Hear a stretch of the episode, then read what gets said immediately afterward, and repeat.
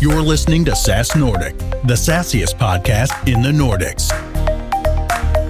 Hi, I'm Daniel. And I'm Thomas, and we are experienced SaaS professionals that are curious about how other successful SaaS companies go to market, scale, build winning teams, and great products. Join us on our journey as we speak to Nordic SaaS leaders trying to get hold of their secret sauce. And today's guest is Jenny Sagström, the CEO at Sköna. Uh, I think that this is a uh, two headed monster. we need to feed both heads. Welcome to a new episode of the SaaS Nordic podcast, and we are closing in on Christmas. We are indeed, we are indeed. And it feels a little bit crazy actually that it wasn't too long ago we started this and, and now we're here thomas. Like 13 months later a bunch of episodes behind us. It's been a crazy ride right? Yeah exactly. And it's still busy times.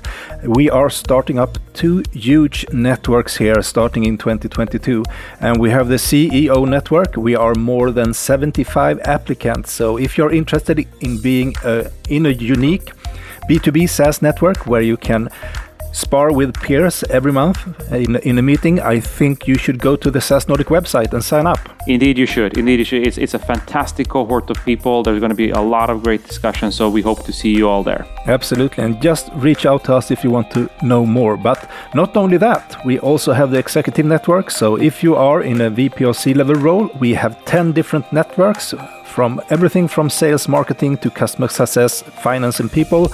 You also go to the SaaS Nordic website. We have more than 120 applicants there, so it's gonna be great and very interesting as well. Indeed, it will. Indeed, it will. And I think Thomas, this is the last episode we have before uh, the New Year's, right? And then we also go on a mini break, and then we'll catch up with all of you guys in all these forums, and podcast will be back again beginning of January. Absolutely. And we have some really exciting stuff for 2022, but we're going to save some of that. Ooh, cliffhanger, like it. yeah, exactly. But we have some announcement to make quite soon. But uh, today we have a really interesting guest, and we're going to go over the sea to United States, and we're going to find some amazing talent there. So uh, join us in this interview. Today we are very happy to have Jenny Sagström, the CEO at Sköna here as a guest in the SaaS Nordic podcast. So welcome Jenny. Thank you. Thanks for having me. I'm excited to be here. It's so nice to have you here, Jenny, and it's always nice to have uh, one of our, our Nordics uh, compatriots, but living across the pond here. Tell us a little bit, how, how did you end up there?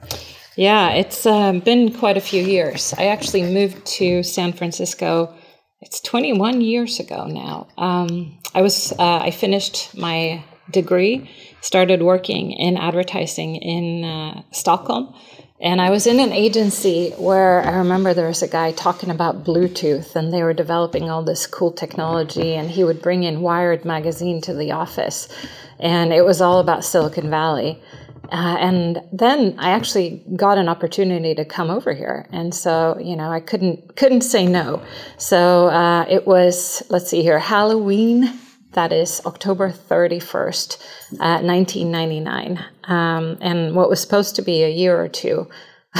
I guess turned into 21. uh, so, what's so good about it then? yeah, there's so much that's good about it. But when I first came, it was the dot com boom. Uh, I started working in an uh, in an ad agency here. Uh, it was uh, a West Coast uh, regional agency. Uh, we had three offices and 90 people, and we did a little bit of dot com stuff, a little bit of HP, some of those more traditional brands, but we also did a bunch of casinos and stuff like that uh, yeah, I mean, you know, this advertising. Yeah, I think th- in my mind, it sounds like a perfect mix 20 years ago. HP yeah. and casinos. What else do you need? exactly. But uh, yeah, no, and we were like, like I said, we were 90 people uh, on a Friday, uh, and then on the Monday we were five. okay. So it was a that was a cra- that was 2002, 2001, 2002. Yeah, but I know that you were one of the five, right? That that got to stay. I was lucky enough, one of the five, because I was on a so-called H-1B visa, which meant that I was tied to my employer and I couldn't just leave. So if I'd lost my job, I would have been on the streets, and I would have this. The story would have been very different. I would have ended up back in Stockholm. Yeah, you wouldn't have been on this podcast. well, I would have been running the podcast. I would have been on your side asking the questions. You would have been one of the SaaS companies that would have been on the podcast, but now it took another journey. So, so um, could you tell us about what you ended up doing, or or what you do now um, over there? Yeah. So what I ended up doing was I worked there for as long as it took for me to get a green card, um, and we can talk about how I got that later. But it's actually not that exciting. But we'll make it sound more exciting than it is. Uh, and the minute I got my green card, I handed in my notice. Um, and I started Sköna, or as we have been known for the last 20 years, Skona. All right. And uh, how, how does that resonate in US? What do they think about when they hear, hear Skona? Uh, I think that um, forever, uh, I picked the name on purpose because I wanted a name that sounded Swedish, that had the umlauts, that reflected a little bit of Swedish culture. And it sounds a little like it's a little bit inspired by IKEA. yeah, maybe. I mean, you know, people always ask me to read out the names in the IKEA catalog. you know, like it's a pastime.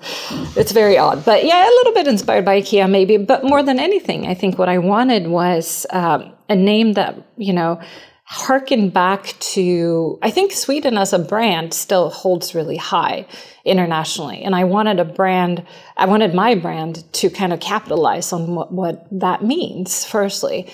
Um, and I think so. So, from a design perspective, perspective, from an aesthetic perspective, from functional design, uh, but I think actually more than anything, I'd worked in agencies where now, you know, I came from Sweden. I started working in the U.S.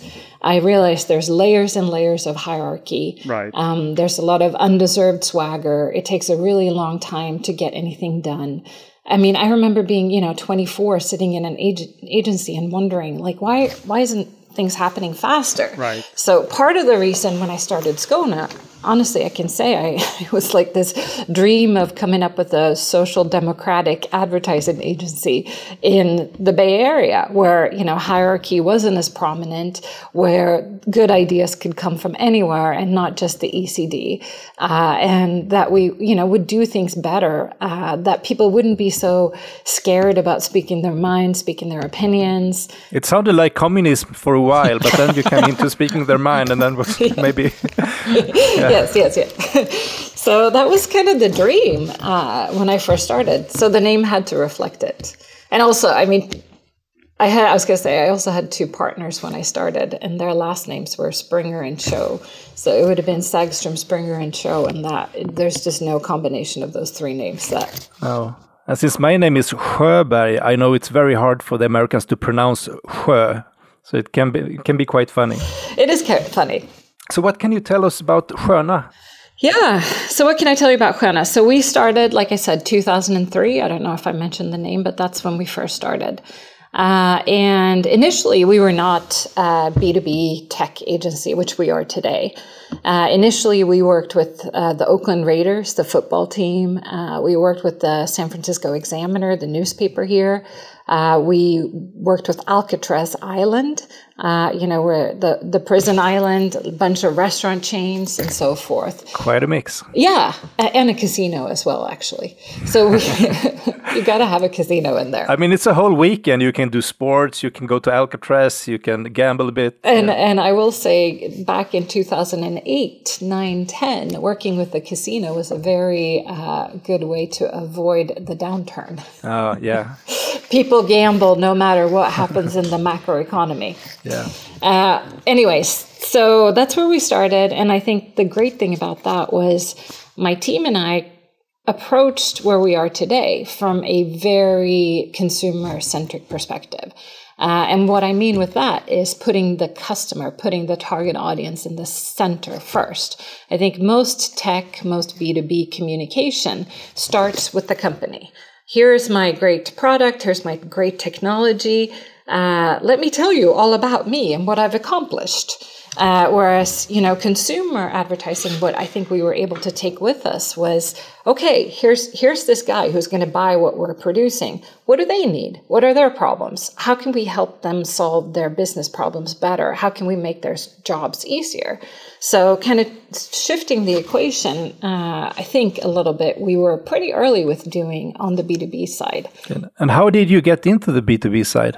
Yeah, so uh, that actually started in 2005. Uh, we started working with a very small company called VMware. Uh, they had about uh, super small. They had about 400 people. Super small. Uh, and the CEO was still roaming the corridor. Diane Greene was the original CEO. They uh, had a very small marketing department. They didn't have a, a campus or anything like that yet.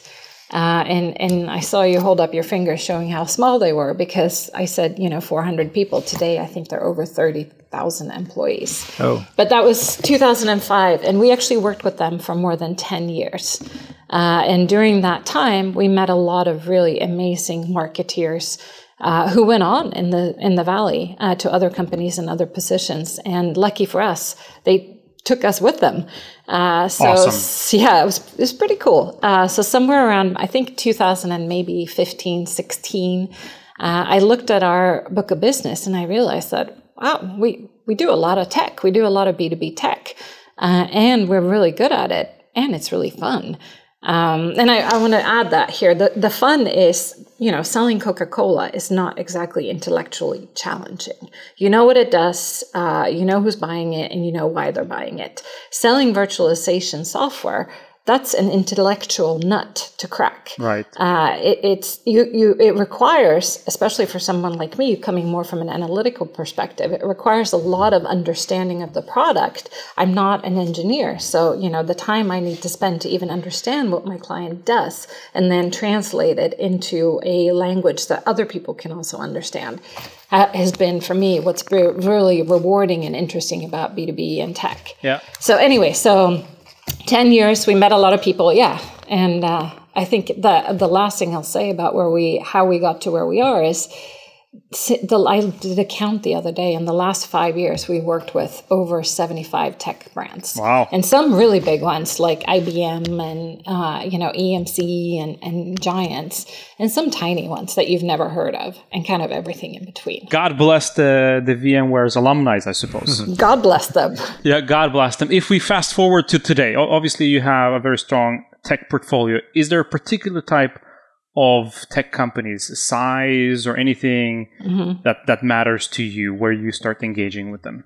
Yeah, uh, and I think it's a little bit different. And I think we should talk about the Swedish market at some point. But here in the US, I think we do best Series C and later.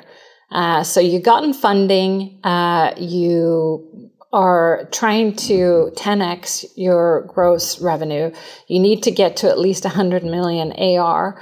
Uh, and I think a lot of people don't understand that you get an investment of a you know 100 million 75 million whatever that may be you also then need to scale your marketing because the expectations increase so at that point you need to scale marketing to the same level that that investment because you need to drive pipeline Right. uh, that's what that is. That money that you raised is to increase and grow and scale your business. To do that, you need pipeline. To do that, you need marketing.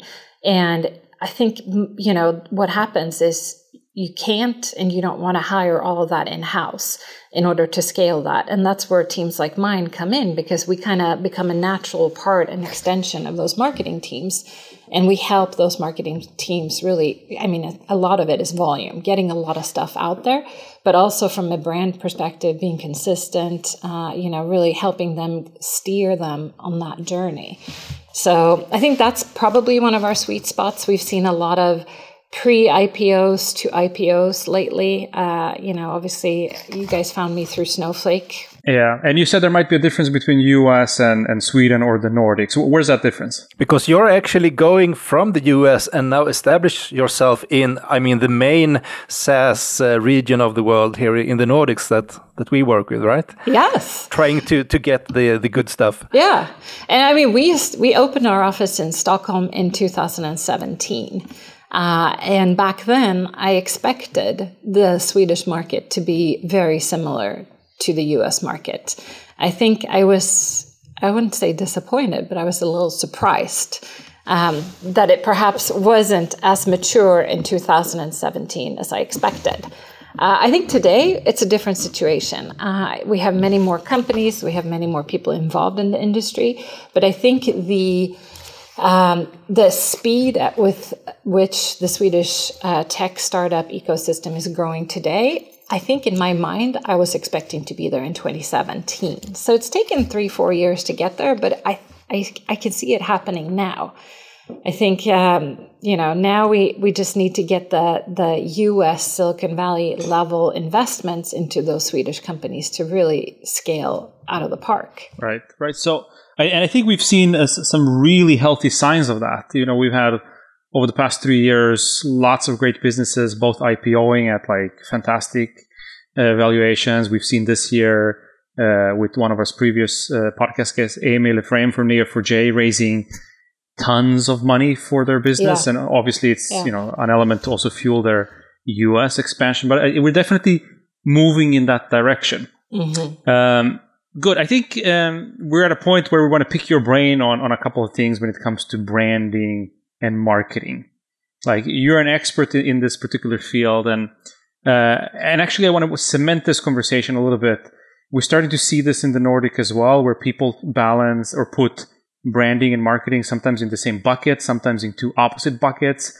Like, can you help us explain the difference, if there is any? In my mind, I would say branding is almost like your personality. Um, it's it's uh, and I'm gonna. I think it's easier to visualize it when you think in metaphors. So branding is your obviously look and feel, your logo, your colors and all of that stuff. But it's also how you speak. It's your tone of voice. Are you funny? Are you humor humorous? Are you smart? Are you innovative? Um, are you uh, strong? Are you traditional? Are you, you know, there's so many so many characteristics that personalities as humans we have, but that can also that are also reflected in our brands. Uh, so for me, branding is all of those things. Uh, I think a lot of people get confused. They think branding is just a logo. It's definitely not just that. It's you know all of those things combined that tell the whole picture of who you are. Uh, so all these other things play into it. But I think the most important thing about branding is that it also has to be authentic. Um, it has to be anchored in your company's values.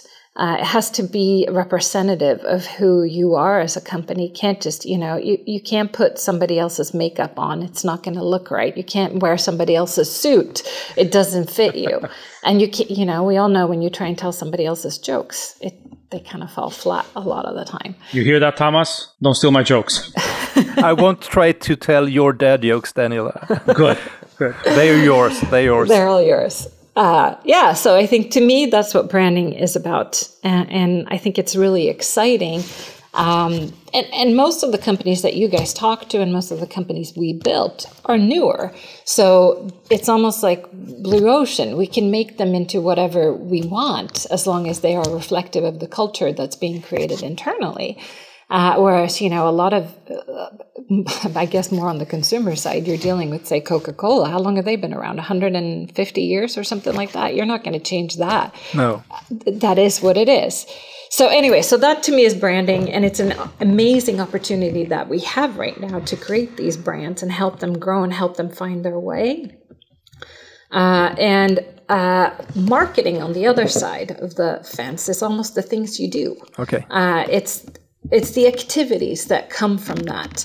Uh, advertising is one of them. It could be, you know, direct mail, it could be promotions, it could be all of those things, but it's the events that happen on top of that branding. So without the branding cornerstone, it's it's the foundation for everything that grows from it. Your marketing tends to fall flat because you got nothing to anchor it back to. If you have a strong brand in the center of it, all the other things that you do on top of it are going to convert better. They're going to be easier to optimize. They're going to drive more pipeline uh, because you have something strong to pull from. That's how we like to think about branding versus marketing. I, I, think that's a great explanation. Thank you for that. Um, also, I've personally sat around the table where we we've been debating branding, and one of the, the common objections is like, how do you uh, motivate the investment in branding? You like you said, the logo, the colors, the tone of voice. It's sometimes tricky to measure. You know, people sometimes expect like, is it going to bring me deals? Is it going to bring me revenue? Like, what's your answer to that? Yeah, I was trying to think of a, a good thing here. I think that there is a time and a place for those types of investments. And it might be, to be perfectly frank, that when you're bootstrapping it, when you're at the very, very, very early stages, that might not be spending a lot of money on branding, might not be what is the most sensible thing to do. Uh, I think that this is a uh, two headed monster. we need to feed both heads. Mm. Uh, so, at the very early stages, I think, you know, of course, you need a brand, you need a name, you need some of the basics. But if you have a hundred dollars, don't spend a hundred dollars on branding. You know, that you, because you have to sustain your business.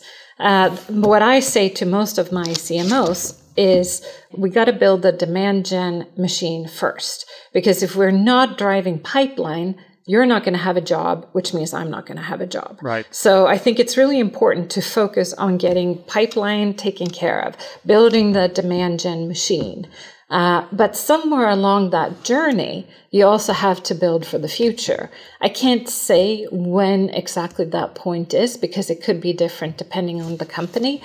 And so, but somewhere along the line, you have to also start differentiating. You have to tell your market who you are and what makes you special.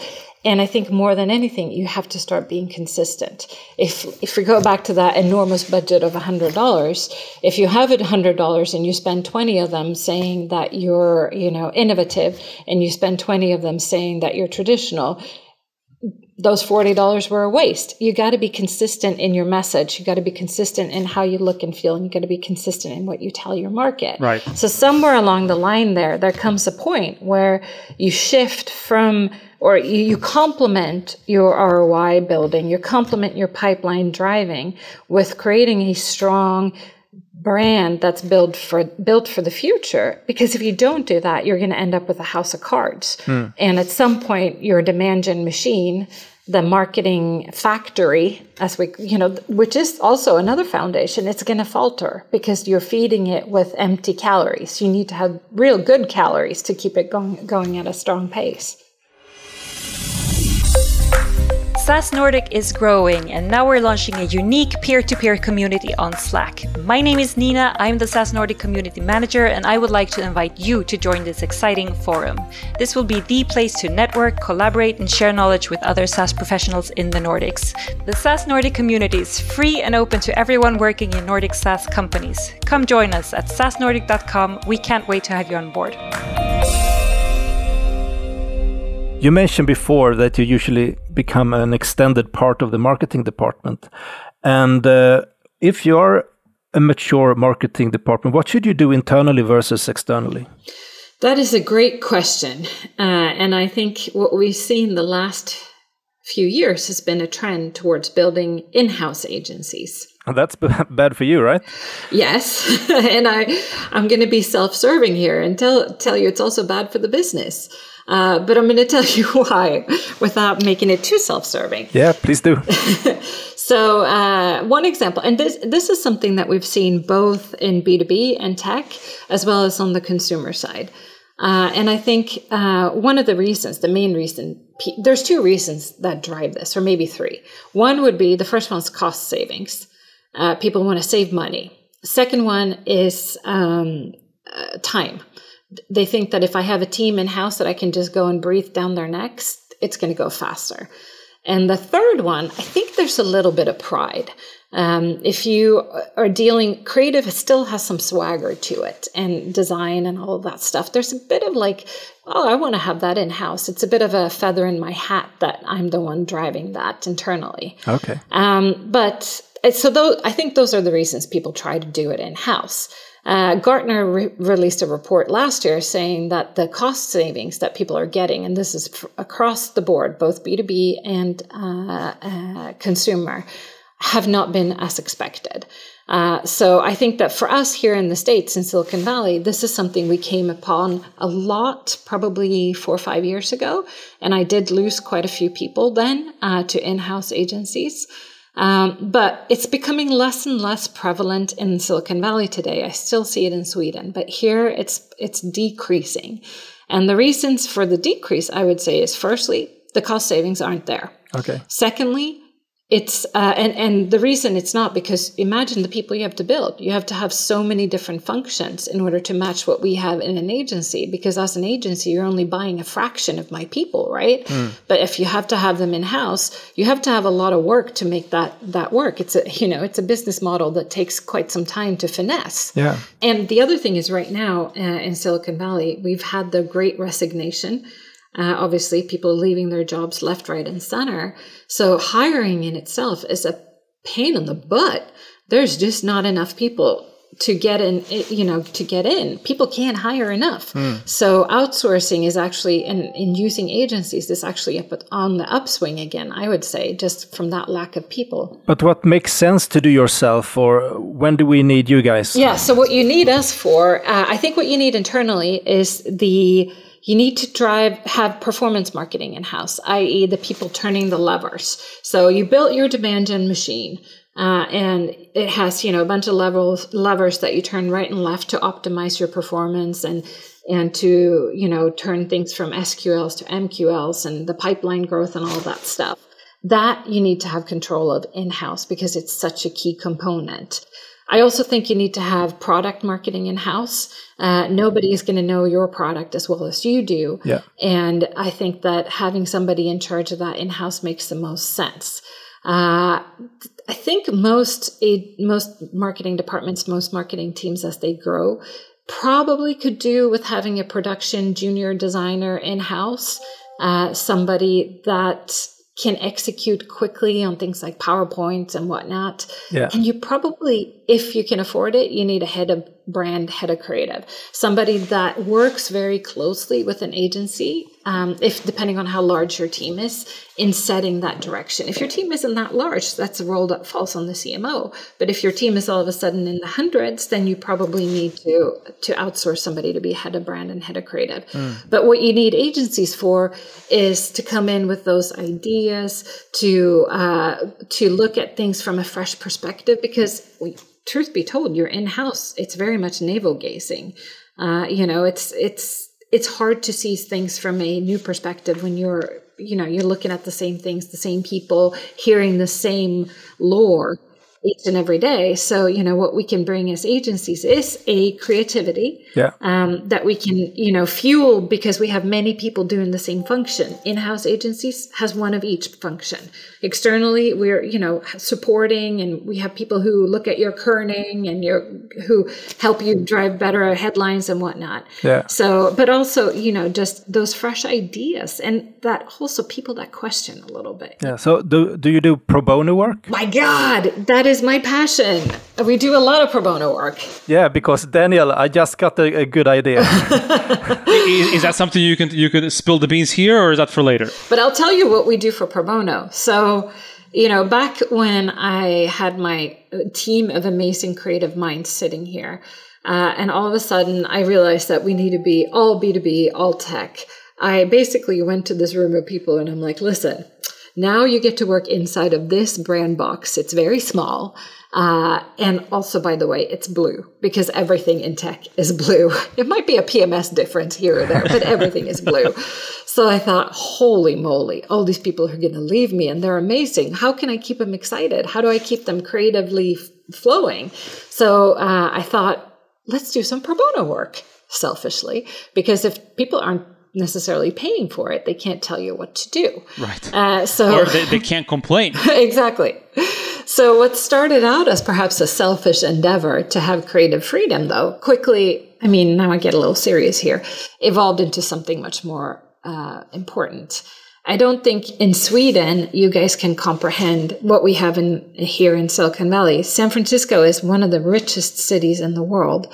And before the pandemic, 20% of the population did not know where their next meal was going to come from. Oh. Imagine that. 20% of the population don't know where their next meal is going to come from. That's insane. It's crazy and, and sad at all at the same time. Yeah.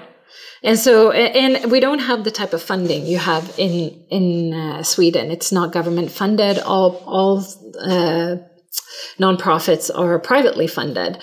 And so for us, uh, we work with the San Francisco Marin Food Bank, which is a great organization uh, that feed. I forget how many there. I mean, the, the numbers of people that they they feed is astronomical and has gone up during the pandemic. And we also work with the Second Harvest of Silicon Valley, which is a also a huge organization that help feed people. I love that.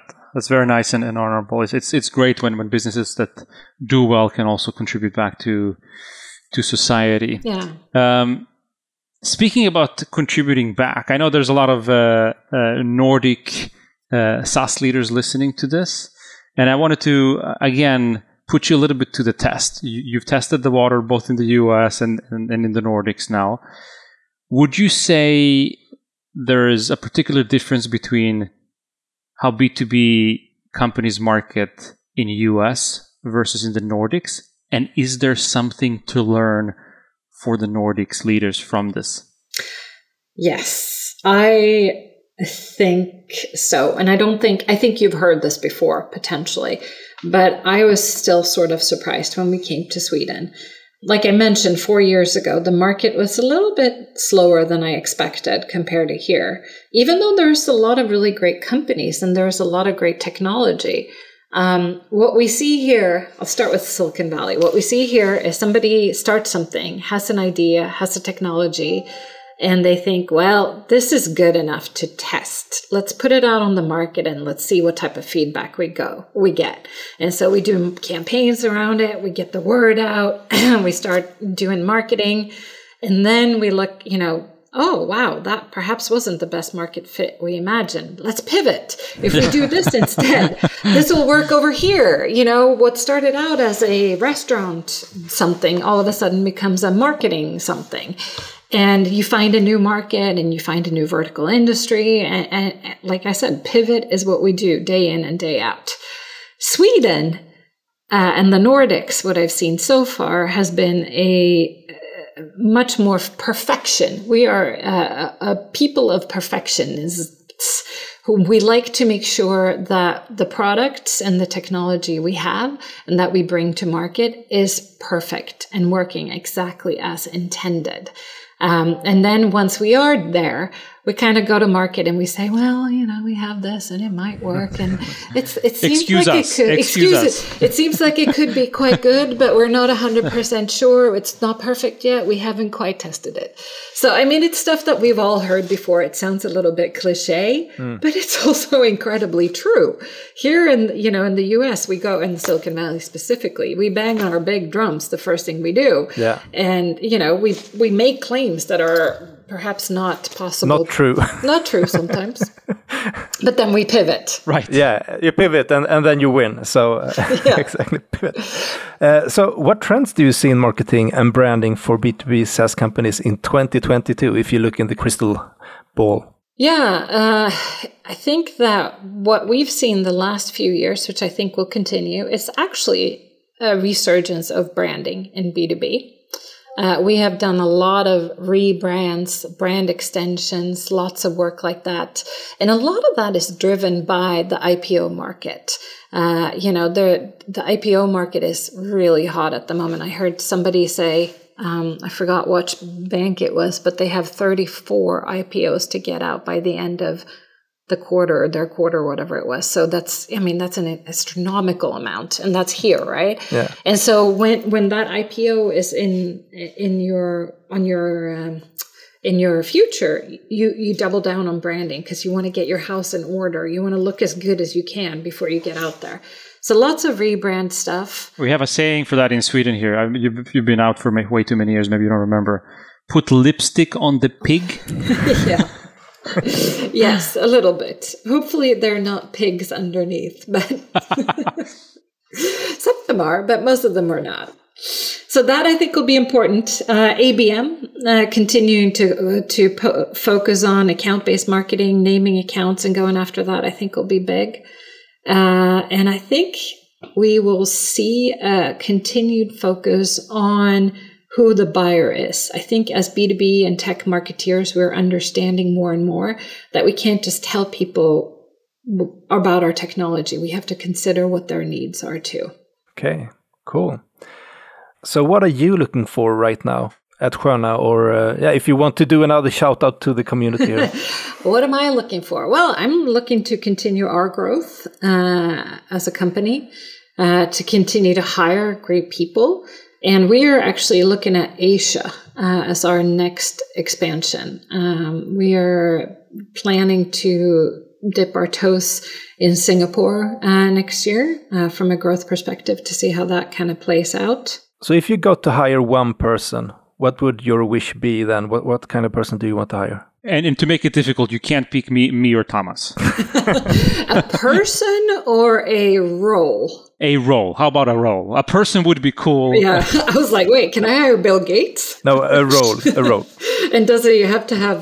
Do I have to pay him, or can he just come and work for me? Like, let's say, yeah, like unlimited budgets, you can hire for the ideal role. What role is it? You know what?